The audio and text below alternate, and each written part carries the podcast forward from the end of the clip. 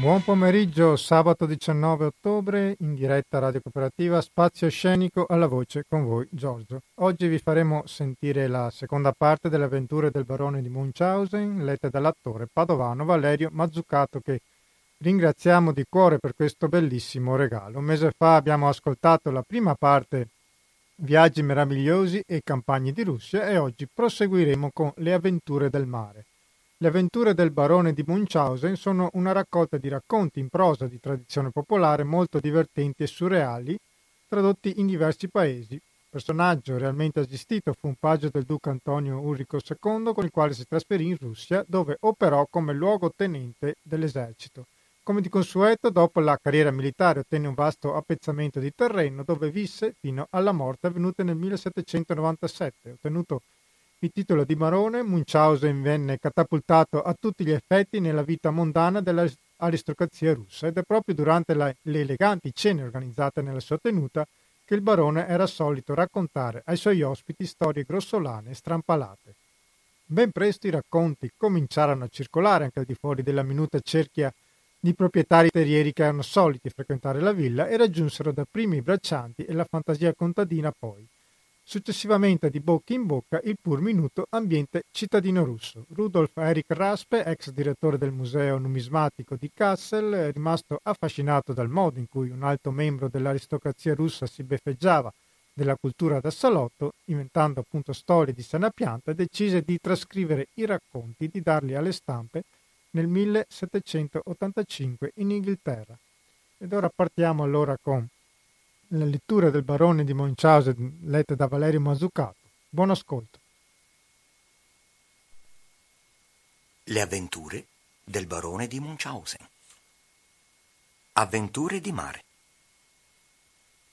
Taluni viaggiatori, essendo inclini ad asserire forse più di quanto è rigorosamente veritiero, potrebbe darsi che l'uno o l'altro dei miei ascoltatori nutrisse dubbi sulla veracità del mio racconto. A tali increduli io dirò soltanto che li compatisco per la loro scarsa fede e li debbo pregare, se mai ve ne siano tra i presenti, di andarsene prima che io dia inizio alle mie avventure marinare, tutte ugualmente autentiche. Su una nave da guerra inglese di prima classe, con cento cannoni d'armamento e 1400 uomini d'equipaggio, mi imbarcai a Portsmouth per l'America settentrionale. Nulla che valga la pena di essere raccontato ci accadde finché non giungemmo a 300 leghe dal fiume San Lorenzo. Fu allora che la nave cozzò con violenza inaudita contro, così credemmo, uno scoglio. Eppure Calato lo scandaglio, non riuscimmo a toccare il fondo neppure a 500 metri. La circostanza era tanto più straordinaria, anzi addirittura incomprensibile, in quanto la violenza dell'urto ci aveva fatto perdere il timone, spezzato in due il bompresso, spaccato tutti gli alberi da cima a fondo, scaraventandone due fuori bordo. Un povero diavolo che se ne stava su in alto ad ammainare la vela maestra, fece un volo di almeno 15 chilometri dalla nave, ma per fortuna ebbe salva la vita aggrappandosi alla coda di un grosso gabbiano che lo riportò alla base, ricollocandolo nel punto preciso dal quale era stato scagliato. Un'altra prova della violenza di quel cozzo fu l'energia con la quale tutti coloro che si trovavano tra i due ponti furono sbalzati contro il soffitto. A me, in particolare, la testa si conficcò nello stomaco e così rimase alcuni mesi prima di riprendere la sua posizione naturale. Mentre eravamo tutti in preda allo sbigottimento per l'inspiegabile sconquasso, ogni cosa fu chiarita ad un tratto dall'apparizione di una grossa balena, che era rimasta a crogiolarsi, addormentata solo cinque metri sotto la superficie delle acque. Questo bestione apparve così infastidito dal disturbo recatogli dalla nostra nave, poiché, passandogli accanto, gli avevamo graffiato il naso col timone, che con un colpo di coda abbatté la murata e una parte della tolda. e quasi nello stesso istante azzanò l'ancora maggiore, sospesa, come d'uso, a testa in giù. Quindi se la filò con tutta la nave per 60 leghe, a una velocità di almeno 12 leghe all'ora, finché, grazie al cielo, il cavo si ruppe, lasciandoci in tal modo privi e della balena e dell'ancora. Però, di ritorno in Europa, alcuni mesi dopo, trovammo la medesima balena che a poche leghe da quello stesso punto galleggiava morta sull'acqua. Era lunga circa 800 metri. Poiché non sarebbe stato possibile prendere a bordo altro che una piccola parte di quel mostro, calammo le nostre scialuppe e con gran difficoltà le ricidemmo la testa. Dentro di essa, con nostra grande soddisfazione, rinvenimmo l'ancora e una settantina di metri di cavo, nascosto nella bocca del mostro, a sinistra, proprio sotto la lingua. Forse fu appunto questo a causarne la morte. La lingua da quella parte appariva molto gonfia ed infiammata. Fu questa l'unica avventura straordinaria occorsaci durante quel viaggio. Cioè, no, ci accadde una cosa che avrei preferito scordare. Mentre la balena stava filando via con tutta la nave, si aperse una falla e l'acqua prese a rovesciarsi dentro con tanto impeto che tutte le nostre pompe non ci avrebbero impedito di colare a picco. Fortuna volle, tuttavia, che fossi io il primo ad accorgermene. Era una falla considerevole, del diametro di circa 30 centimetri. E non stenterete a credere che è per me particolare motivo di soddisfazione informarvi che quel nobile vascello, con tutto il suo equipaggio, fu salvato da una mia idea quanto mai luminosa. Insomma, otturai completamente il buco col mio... senza nemmeno togliermi gli indumenti più intimi. E se il foro fosse stato anche più grande, vi avrei sopperito benissimo. Né ciò vi sorprenderà quando vi avrò detto che sono di discendenza olandese. La mia posizione, mentre sedevo sopra quel buco, era delle più fresche ma tosto l'arte di un carpentiere mi recò sollievo. Una volta corsi gran pericolo di finire i miei giorni nel Mediterraneo, in modo quanto mai singolare. Un pomeriggio d'estate stavo bagnandomi nelle gradevoli acque dei pressi di Marsiglia, quando scopersi un enorme pesce che mi si avvicinava a gran velocità, con le fauci spalancate. Non c'era tempo da perdere, né, d'altra parte, avevo modo di evitarlo. Mi feci immediatamente piccino piccino, quanto più mi fu possibile, rattrappendo i piedi e tenendo le braccia strette ai fianchi, nella qual positura passai tale e quale fra le fauci del pesce e filai dritto giù nello stomaco, dove per un po' rimasi al buio completo. Al piacevole calduccio che potete immaginare. Infine mi venne in mente che, se l'avessi incomodato, sarebbe stato lieto di liberarsi di me, poiché non me ne mancava certo lo spazio. Ne feci di tutti i colori. Capriole, salti a pie pari, salti su una gamba sola, passi di danza, eccetera. Nulla però sembrava infastidirlo, più del rapido movimento che imprimevo alle mie gambe nel tentativo di ballare la tarantella. Tant'è vero che per poco, poco dopo, tentò di rigettarmi tra i rutti e singulti. Io insistei. Infine emise un urlo così spaventoso, ergendosi a perpendicolo fuori dell'acqua, col capo e le spalle, che richiamò l'attenzione dell'equipaggio di un mercantile italiano che veleggiava in quelle acque e che fu lesto a ramponarlo. Appena issato il pesce a bordo, udì gli uomini consultarsi sul modo di tagliarlo a pezzi onde ricavarne la massima quantità d'olio. Capivo l'italiano e passai momenti terribili nel timore che le armi adoperate in quella bisogna finissero per eliminare anche me. Mi tenevo perciò quanto più possibile nel centro dell'animale, che aveva una pancia capace di dar asilo ad una dozzina di uomini, supponendo come era logico che i marinai avrebbero iniziato a tagliare dalle estremità. I miei timori si dileguarono presto, perché cominciarono ad aprirgli il basso ventre.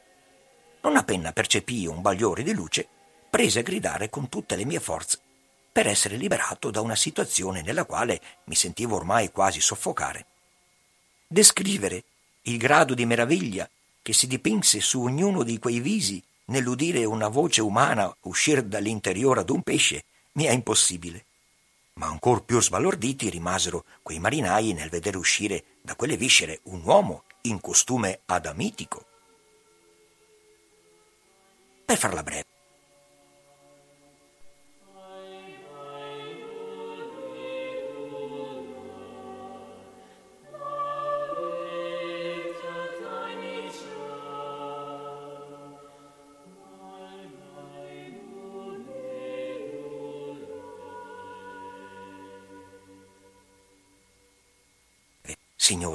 raccontai loro tutta la storia come l'ho raccontata a voi, facendoli ammutolire dallo stupore. Dopo essermi un tantino rifocillato e aver fatto un tuffo in mare per ripulirmi, raggiunsi a nuoto quell'angolo di spiaggia dove avevo lasciato i miei indumenti. Secondo un calcolo approssimativo, ero rimasto quattro ore e mezzo imprigionato nella pancia di quell'animale. Quando ero al servizio dei turchi, mi divertivo spesso a navigare con un battello da diporto sul mare di Marmara, dal quale si gode il panorama di tutta la città di Costantinopoli, compreso il serraglio del Gran Sultano. Una mattina, mentre ammiravo la serena bellezza del cielo, scorsi nell'aria un coso rotondo, una sfera, si sarebbe detto, di un 30 centimetri su per giù, con qualcosa che gli pendeva sotto afferrai immediatamente il mio fucile da caccia più lungo e più grosso, senza il quale, salvo casi di forza maggiore, non viaggio mai, anzi non faccio neppure una gita. Lo caricai a palla e sparai contro quell'arnese, ma senza risultato, perché la distanza era troppa. Raddoppiai allora la dose della polvere e ci misi dentro cinque o sei pallottole. Questo secondo tentativo riuscì. Tutte le pallottole colpirono nel segno e squarciarono il pallone da una parte abbattendolo.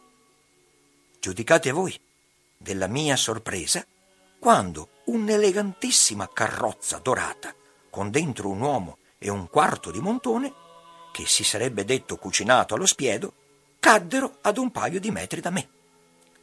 Appena mi fui un poco rimesso dallo stupore, ordinai ai miei uomini di avvicinarsi a forza di remi allo strano viaggiatore aereo. Lo caricai a bordo del mio battello. Era un francese che, molto seccato per quell'improvvisa caduta in mare, non riusciva a spiccicar parola. Dopo un po' di tempo, però, si rimise ed ecco la storia che mi raccontò.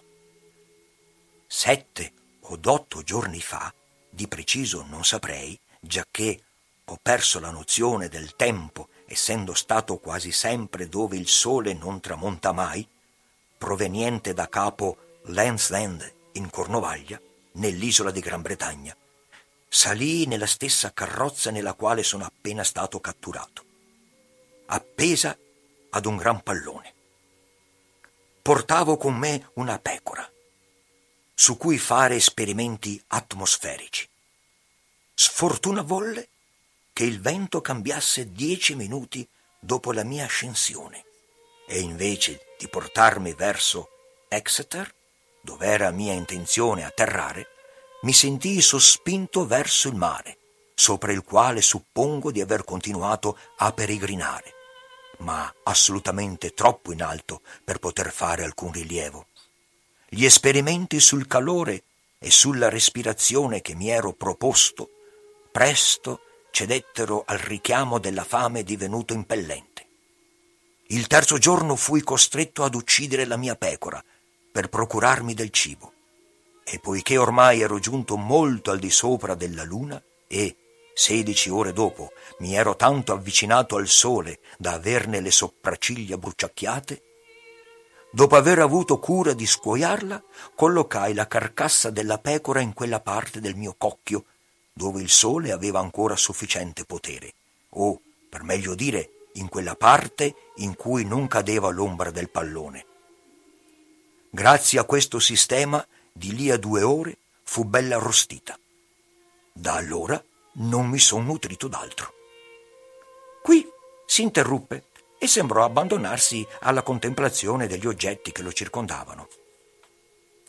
Quando gli dissi che il palazzo che si ergeva dinanzi ai nostri occhi era il serraglio del Gran Sultano di Costantinopoli, sembrò quanto mai turbato, giacché aveva creduto di essere in tutt'altro luogo. La causa del mio lungo volo, egli aggiunse, va ascritta al mancato funzionamento di una cordicella fissata ad una valvola del pallone per farne uscire l'aria infiammabile. Se l'arrestato non fosse stato colpito da quella scarica di fucile e squarciato nel modo sopra descritto, forse sarei rimasto, come Maometto, sospeso fra cielo e terra fino al giorno del giudizio universale. Il gran sultano, al quale venni presentato dagli ambasciatori d'Austria, di Russia e di Francia, si valse di me per negoziare un affare di grande importanza al Cairo, un affare di tal natura da dover rimanere segreto per sempre. Giunsi in quella città per via di terra, in pompa magna, e qui, dopo aver portato a termine gli affari, congedai quasi tutto il seguito, tornando alla condizione di un qualunque privato. Il tempo era magnifico e il Nilo, il fiume famoso, era di una indescrivibile bellezza. Insomma, mi venne la tentazione di noleggiare una barca onde di scendere fino ad Alessandria per via d'acqua. Al terzo giorno di viaggio il fiume cominciò a crescere in modo sbalorditivo. Tutti avrete sentito parlare, immagino, dell'inondazione annuale del Nilo. Al quarto giorno si era riversato su entrambe le sponde, allagando tutto il paese per molti chilometri. All'alba del quinto giorno la mia imbarcazione rimase impigliata in ciò che, a prima vista, scambiai per arbusti, ma che, con l'aumentare della luce, si rivelarono essere rami di mandorlo carichi di frutti ben maturi e di squisito sapore. Gettato uno scandaglio, i miei uomini si accorsero che ci trovavamo almeno a 20 metri dal fondo, impossibilitati a procedere o a ritirarci. Saranno state le otto o le nove, a giudicar dall'altezza del sole, quando il vento si levò all'improvviso e fece inclinare su un fianco il nostro legno, che cominciò ad imbarcar d'acqua, tanto che per un certo tempo non riuscì nemmeno più a vederlo. Per fortuna noi trovammo tutti scampo, sei uomini e due ragazzi, aggrappandoci all'albero i cui rami ressero al nostro peso, se non a quello della barca. In tale situazione continuammo sei settimane e tre giorni, nutrendoci di mandorle. È superfluo dirvi che acqua ne avevamo in abbondanza. Al 42 giorno della nostra disavventura, l'acqua cominciò ad abbassarsi con la stessa rapidità con cui era salita e al 46esimo riuscimmo finalmente a rimetter piede sulla terraferma. Il primo spettacolo confortante su cui posammo l'occhio fu la nostra barca, a circa 200 metri di distanza dal punto in cui era affondata. Dopo aver fatto asciugare al sole tutto quanto poteva tornare utile ed esserci caricati di generi di prima necessità, prelevandoli dalle riserve di bordo, ci mettemmo in cammino per riguadagnare il tempo perduto. In base ad un calcolo più esatto possibile, risultò che l'acqua ci aveva trascinato al di sopra di giardini cintali di siepe per altre 150 miglia. Quattro giorni più tardi, dopo un faticosissimo viaggio a piedi, calzati di scarpe sottili, raggiungemmo il fiume, ormai rientrato nel suo letto, e raccontammo le nostre avventure a un bey che sopperì con molta gentilezza a tutte le nostre necessità e ci fece proseguire il viaggio con un legno di sua proprietà. Altri sei giorni ed eccoci giunti ad Alessandria, dove ci imbarcammo per Costantinopoli. Il Gran Sultano mi ricevette molto amabilmente. Ebbi l'onore di visitare il serraglio in cui venne introdotto da Sua Altezza in persona e da lui ricevetti in omaggio tutte le dame non escluse le sue mogli, che mi tornò gradito scegliere per diletto mio e dei miei amici.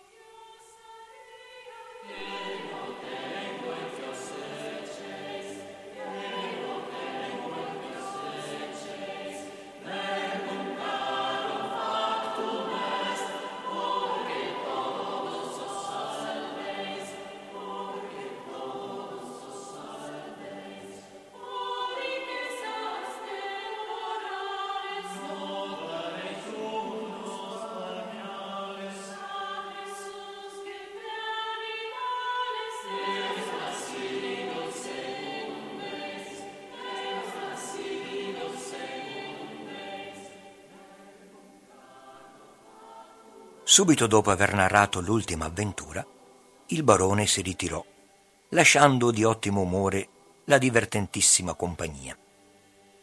Ciascuno si espresse a modo proprio sullo straordinario svago che Munchausen aveva offerto. E uno del gruppo, un parente prossimo che lo aveva seguito nel suo ultimo viaggio in Turchia, riferì che nei pressi di Costantinopoli esiste un ammirabile pezzo d'artiglieria di cui il barone de Tot fa particolare menzione nelle sue memorie di recente pubblicate. Ecco quanto egli ne dice, se la memoria non mi falla. I turchi avevano collocato al di sotto della fortezza e presso la città, sulle rive del famoso fiume Simoenta, un colossale cannone fuso in bronzo capace di lanciare una palla di marmo del peso di 500 kg. Fui tentato, dice De Tot, di innescarlo, ma volevo prima giudicarne l'effetto. La folla che mi circondava, a tal proposta, si mise a tremare, poiché si assediva che ciò avrebbe mandato in aria non soltanto la fortezza, ma la stessa città.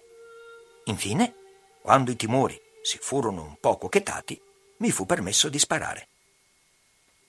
Occorsero non meno di 60 kg di polvere e la palla ne pesava, come ho già detto, 500. Quando l'artificiere portò l'innesco, la folla che mi circondava si ritrasse a precipizio, anzi, ci volle del bello e del buono per convincere il pascià, presente per quell'occasione, che non c'era nessun pericolo. Persino l'artificiere, che al mio ordine avrebbe dovuto far partire il colpo, era notevolmente allarmato. Io mi postai su una specie di riparo, in muratura, dietro il cannone. Diedi il segnale e sentii una scossa in tutto simile a quella di un terremoto. A 500 metri di distanza la palla era scoppiata, squarciandosi in tre pezzi, i cui frammenti attraversato lo stretto, rimbalzarono sulla montagna di fronte e lasciarono la superficie dell'acqua ribollente di schiuma per tutta quanta la larghezza del canale. Questa, o oh signori, è, per quanto mi è dato ricordare, la relazione fatta dal barone de Tot sul più grande cannone del mondo conosciuto. Del resto, quando, non molto tempo fa, mi ritrovai in quel luogo, L'aneddoto dell'innescamento del cannone da parte di De Tot era narrato come prova dello straordinario coraggio di quel cavaliere. Fermamente deciso a non lasciarsi battere da un francese, il mio amico Munchausen si caricò sulle spalle il cannone stesso e, dopo averlo collocato ben bene in equilibrio, si buttò in mare con quel carico per raggiungere a nuoto la riva opposta. Da quella riva tentò, disgraziatamente, di lanciare del nuovo il cannone nel punto di prima. Dico disgraziatamente perché gli scivolò un poco tra le mani proprio mentre stava per scagliarlo e cadde di conseguenza nel bel mezzo del canale, dove si trova tuttora, senza prospettiva di recupero.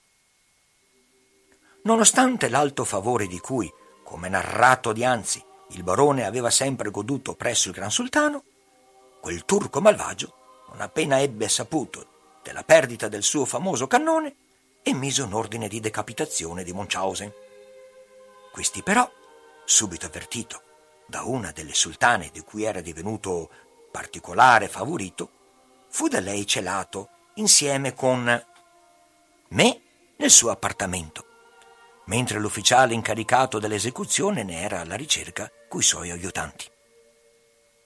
Quella notte stessa trovammo rifugio a bordo di un vascello diretto a Venezia, che stava appunto levando l'ancora per riprendere il viaggio.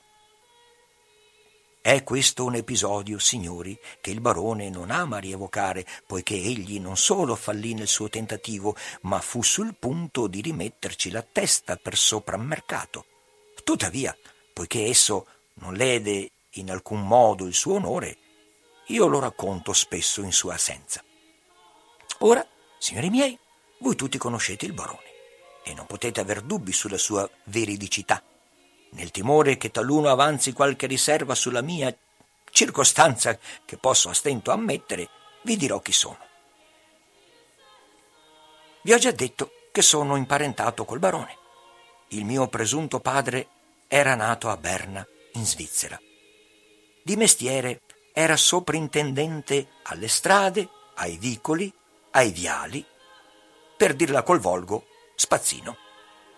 Mia madre era nativa dei monti della Savoia e aveva il collo adorno di un bellissimo, cospicuo gozzo, fenomeno frequente in ambo i sessi di quelle contrade.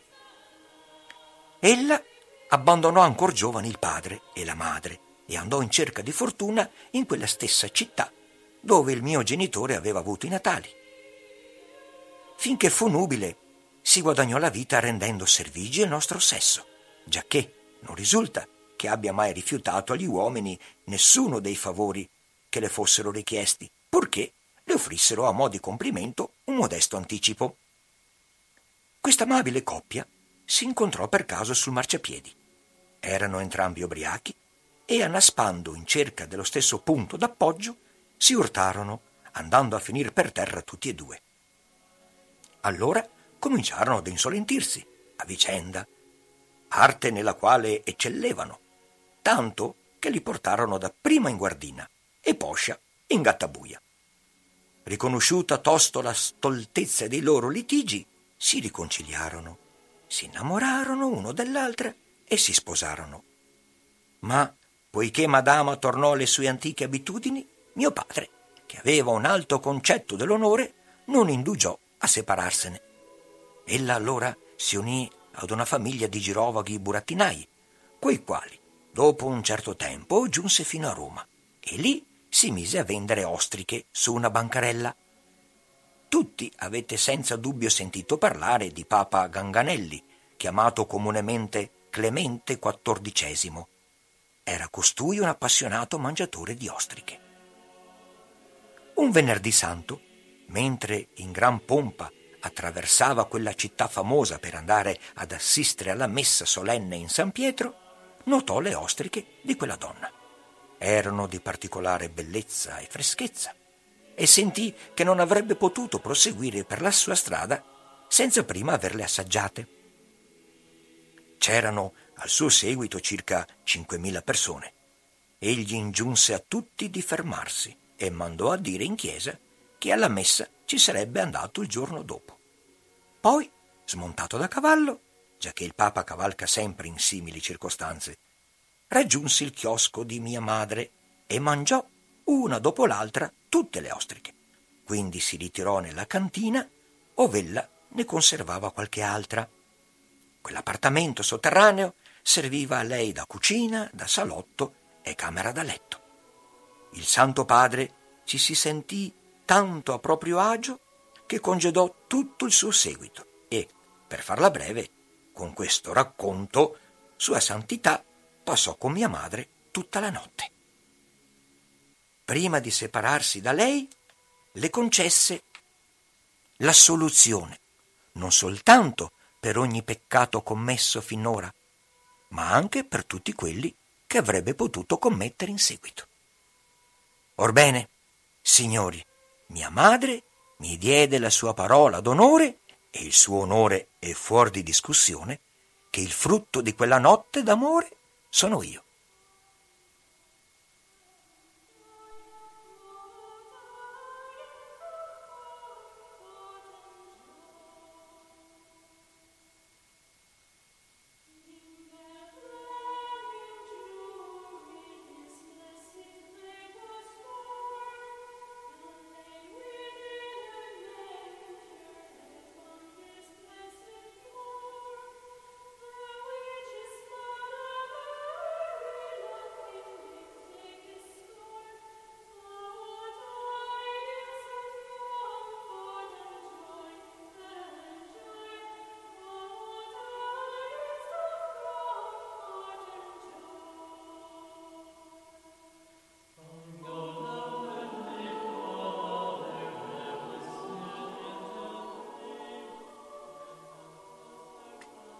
Circa due mesi dopo aver reso agli assediati questo servigio, mentre stavo facendo colazione col generale Elliot, una bomba, giacché non avevo avuto tempo di distruggere i mortai nemici come avevo distrutto l'artiglieria, penetrò nell'appartamento in cui ci trovavamo e venne a posarsi sulla nostra tavola. Il generale lasciò all'istante la sala, come avrebbero fatto i più, ma io presi in mano l'ordigno prima che scoppiasse e andai a portarlo in cima alla fortezza. Di lassù, guardando il campo avversario da un punto sopraelevato nei pressi della costa, scorsi una certa folla, ma non riuscii a distinguere ad occhio nudo che cosa stesse facendo.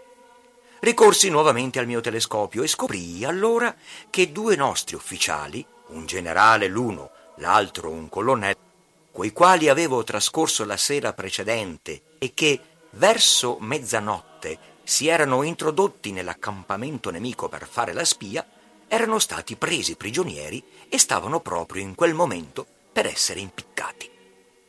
Mi resi conto che, per lanciare la bomba a mano, la distanza era troppa. Tuttavia, per mia gran ventura, mi rammentai di avere in tasca proprio la stessa fionda che aiutò Davide ad uccidere Golia. Vi sistemai dentro la bomba e la lanciai senza indugio in mezzo a quel gruppo. Cadendo, esplose e fece strage di tutti i presenti, eccetto i due condannati, che debbero salva la vita grazie al fatto di essere sospesi per aria, dato che proprio allora era stata tirata la corda. Tuttavia, una scheggia della bomba colpì con tanta violenza la base della forca che l'abbatté sull'istante. Non appena toccato il suolo, i nostri due amici si guardarono intorno per ricercare la causa della loro salvezza e, constatato che le guardie, il boia e tutti gli altri avevano deciso di morir prima, non esitarono a districarsi a vicenda da quelle fastidiose corde. Poi corsero giù alla spiaggia diedero di piglio ad una barca spagnola con dentro due uomini ed imposero loro di raggiungere a forza di remi una delle nostre navi. Vi giunsero infatti sani e salvi di lì a qualche minuto, mentre io stavo raccontando al generale Elliot quel che aveva fatto. Ci strinsero entrambi le mani e, dopo reciproche felicitazioni, ci ritirammo per passare la giornata in gran festeggiamenti. Quanto alla fionda, ho lasciato per testamento che questa reliquia di inestimabile valore venga appesa nel Palazzo della Libertà e adoperata in futuro, ogni qualvolta sia necessario, per uccidere tutti i tiranni e coloro che sono abbastanza vili da servirli.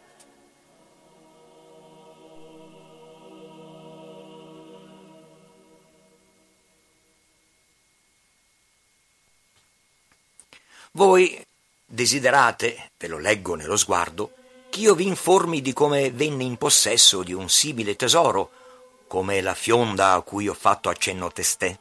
I fatti, che dovete tenere in conto di sacri, stanno dunque così. Io discendo dalla moglie di Uria, con la quale, come si sa, Davide era in intimi rapporti, tanto che ella ebbe da sua maestà parecchi figlioli. Una volta i due amanti si misero a bisticciare su un argomento di primaria importanza, e cioè dove fosse stata costruita l'arca di Noè e dove fosse rimasta dopo il diluvio. E in conseguenza di tal litigio si separarono. Ella aveva sovente sentito parlare Davide di quella fionda come del suo più prezioso tesoro. Gliela rubò la notte in cui si lasciarono, ma prima che lei avesse varcato la frontiera dei territori del regno, il furto era già stato scoperto e la mia antenata venne inseguita da non meno di mezza dozzina di guardie del corpo del re. Tuttavia, servendosi essa stessa della fionda, la mia ava colpì la prima guardia, quella che s'era presa più a cuore l'inseguimento, proprio nello stesso punto in cui Davide aveva colpito Golia, uccidendola all'istante. Le altre guardie reali furono così spaventate nel veder piombare a terra il compagno che si ritirarono, lasciando libera la consorte di Uria di proseguire il suo viaggio. Ella aveva preso con sé, avrei dovuto riferirlo prima, il figlio maschio prediletto che aveva avuto da quel legame e a lui lasciò in eredità la fionda, la quale ha così continuato, senza interruzione, a tramandarsi di padre in figlio, fino a giungere il mio possesso. Uno dei suoi detentori, il mio arcibisnonno, vissuto circa 250 anni or sono, una volta si recò in visita in Inghilterra e divenne intimo amico di un poeta, gran bracconiere di cervi, che mi pare si chiamasse Shakespeare. Costui si fece imprestare la fionda più d'una volta e con essa uccise tanta selvaggina di Sir Thomas Lassie che per poco non subì lo stesso destino dei miei due amici di Gibilterra. Il povero Shakespeare fu messo in prigione e il mio antenato ne ottenne la libertà in maniera assai singolare. A quel tempo regnava la regina Elisabetta, divenuta però tanto indolente che le cose più insignificanti le erano di peso. Vestirsi, spogliarsi, mangiare, bere e alcune altre funzioni che sarà opportuno non nominare le rendevano la vita un peso. Ebbene, il mio arcibisnonno le insegnò come farne a meno, o tutt'al più come compierle per mezzo di un sostituto. E quale credete che fosse l'unico compenso che la regina riuscì a fargli accettare per così eccelso servigio, se non la restituzione della libertà di Shakespeare? Era tale l'affetto che egli nutriva per il famoso scrittore che avrebbe volentieri abbreviato i propri giorni pur di aggiungerne al numero riservato al suo amico. Per quanto colpiti lì per lì dalla novità dell'evento, nessuno dei sudditi della regina, e in modo particolare i B-features, come si suol volgarmente chiamarli ancora oggi, mi risulta aver apprezzato granché quel modo di campare completamente senza cibo. La sovrana stessa non sopravvisse a quell'abitudine più di sette anni e mezzo. Mio padre, che fu l'erede diretto di questa fionda prima di me, mi raccontò il seguente aneddoto. Mentre passeggiava lungo la riva del mare ad Erwich, con la fionda in tasca, non aveva ancora percorso un miglio quando fu assalito da un animale feroce chiamato cavallo marino, che egli si avventò contro infuriato, con le fauci spalancate. Egli esitò un istante, poi trasse di tasca la fionda, retrocesse di un centinaio di metri, si chinò a raccogliere un paio di sassolini che si trovavano in gran coppia sotto i suoi piedi e li lanciò con tanta destrezza contro la belva che ognuna delle pietre le fece schizzar fuori un occhio e le si conficcò nella cavità causate da quella sportazione.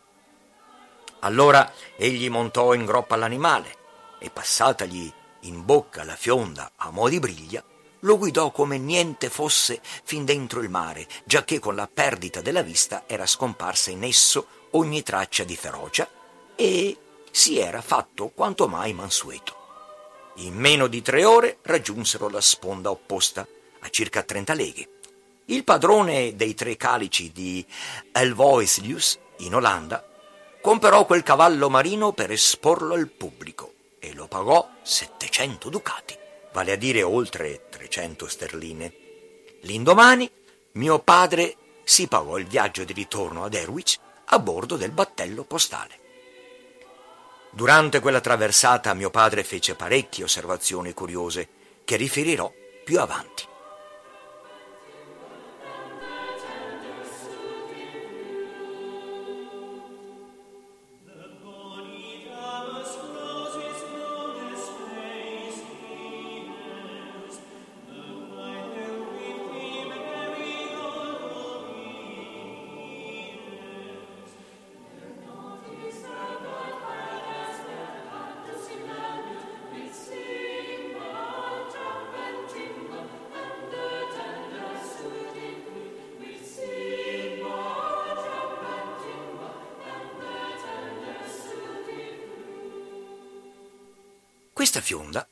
Famosa, consente al suo possessore di portare a termine qualunque impresa egli si prefigga. Io fabbricai un pallone capace di dilatarsi fino ad assumere tali dimensioni che il riferire la metratura della seta dell'involucro oltrepasserebbe ogni limite di credibilità. Vi contribuirono tutte le mercerie e le drapperie di Londra, di Westminster e di Spitfield. Valendomi di esso e della mia fionda, me la spassai un mondo a rimuovere case dalle loro fondamenta e a mettervene altre al loro posto, senza recare il minimo disturbo agli abitanti, che per lo più dormivano o erano troppo indaffarati per stare ad osservare le peregrinazioni delle loro dimore. Fu appunto grazie alla mia abilità che la sentinella del castello di Windsor udì batter tredici colpi dall'orologio della cattedrale di San Paolo. Quella notte riuscii quasi a riunire insieme i due edifici, collocando il castello in Saint George Fit e riportandolo al suo posto prima dell'alba, senza destar nessuno. E tuttavia, nonostante queste imprese, avrei dovuto tener celato il segreto del pallone e delle sue proprietà, se Montgolfier non avesse dato tanta pubblicità all'arte del volo. Il 30 settembre, quando la facoltà di medicina elegge i suoi rappresentanti annuali, diedi gas al pallone e lo trasportai sopra la cupola del palazzo, proprio mentre quei signori stavano consumando un sontuoso banchetto. Assicurai la fionda intorno alla palla d'oro della cupola, legandone l'altra estremità al pallone. Ed ecco che subito cominciai a salire ad un'altezza vertiginosa, con la facoltà al completo, e lassù ve la trattenni più di tre mesi. Naturalmente vorrete sapere come fecero a nutrirsi quei signori per tutto quel tempo. Al che io vi risponderò. Se li avessi tenuti per aria il doppio del tempo, sotto quell'aspetto non avrebbero sofferto danno alcuno. Tanto ricca, o per meglio dire opulenta, era la mensa imbandita per i festeggiamenti di quel giorno. Sebbene nelle mie intenzioni questa non dovesse essere altro che una burla innocente per molti rispettabili personaggi del clero, per gli impresari di pompe funebri, i sagrestani e i beccamorti, essa fu causa di non pochi guai. Furono loro, bisogna riconoscerlo, le vere vittime, poiché è un fatto ben noto che durante i tre mesi in cui la facoltà rimase sospesa nell'aria, e quindi impossibilitata ad occuparsi degli ammalati, non si verificarono casi di morte, salvo qualche vecchio che cadde davanti alla falce di padre Tempo, e qualche tipo ipocondriaco che, forse per evitare i piccoli fastidi di quaggiù, portò sopra di sé la mano della violenza, sprofondando così in una disperazione infinitamente maggiore di quella che, senza un attimo di riflessione, aveva sperato di evitare con quel gesto sconsiderato. Se non ci fossero stati i farmacisti ad esercitare in pieno la loro attività durante il periodo suddetto, la metà degli imprenditori di pompe funebri avrebbe fatto fallimento. Al mio ritorno da Gibilterra raggiunsi Albione viaggiando attraverso la Francia, nella mia qualità di straniero. Ciò non avvenne senza qualche inconveniente per me. Trovai nel porto di Calais una nave appena giunta con una quantità di marinai inglesi prigionieri di guerra. Concepii all'istante l'idea di restituire a quei valorosi la libertà e vi riuscii nel modo seguente. Costruito un paio di ali enormi, ciascuna delle quali misurava 40 metri in lunghezza e 13 in altezza, le fissai alla mia persona e, allo spuntar del giorno, quando tutti, persino le sentinelle sopra coperta, erano immersi nel sonno più profondo, li levai a volo. Volteggiando sopra la nave, assicurai tre ganci alla cima dei tre alberi maestri, servendomi della fionda, Quindi sollevai bellamente il vascello parecchi metri sopra il livello dell'acqua e così mi accinsi a proseguire per Dover, che raggiunsi in mezz'ora. Poi, non avendo altre occasioni per far uso di quelle ali, ne feci omaggio al comandante del presidio di Dover, nel qual luogo sono ora esposte ai curiosi. Quanto ai prigionieri e ai francesi che montavano loro la guardia, eh, nessuno si svegliò se non circa due ore dopo aver raggiunto il molo di Dover. Nell'istante stesso in cui gli inglesi si resero conto della situazione, scambiarono le parti con le loro sentinelle e si ripresero ciò di cui erano stati spogliati, ma non di più, perché furono troppo generosi per usare rappresaglie e derubare le guardie a loro volta.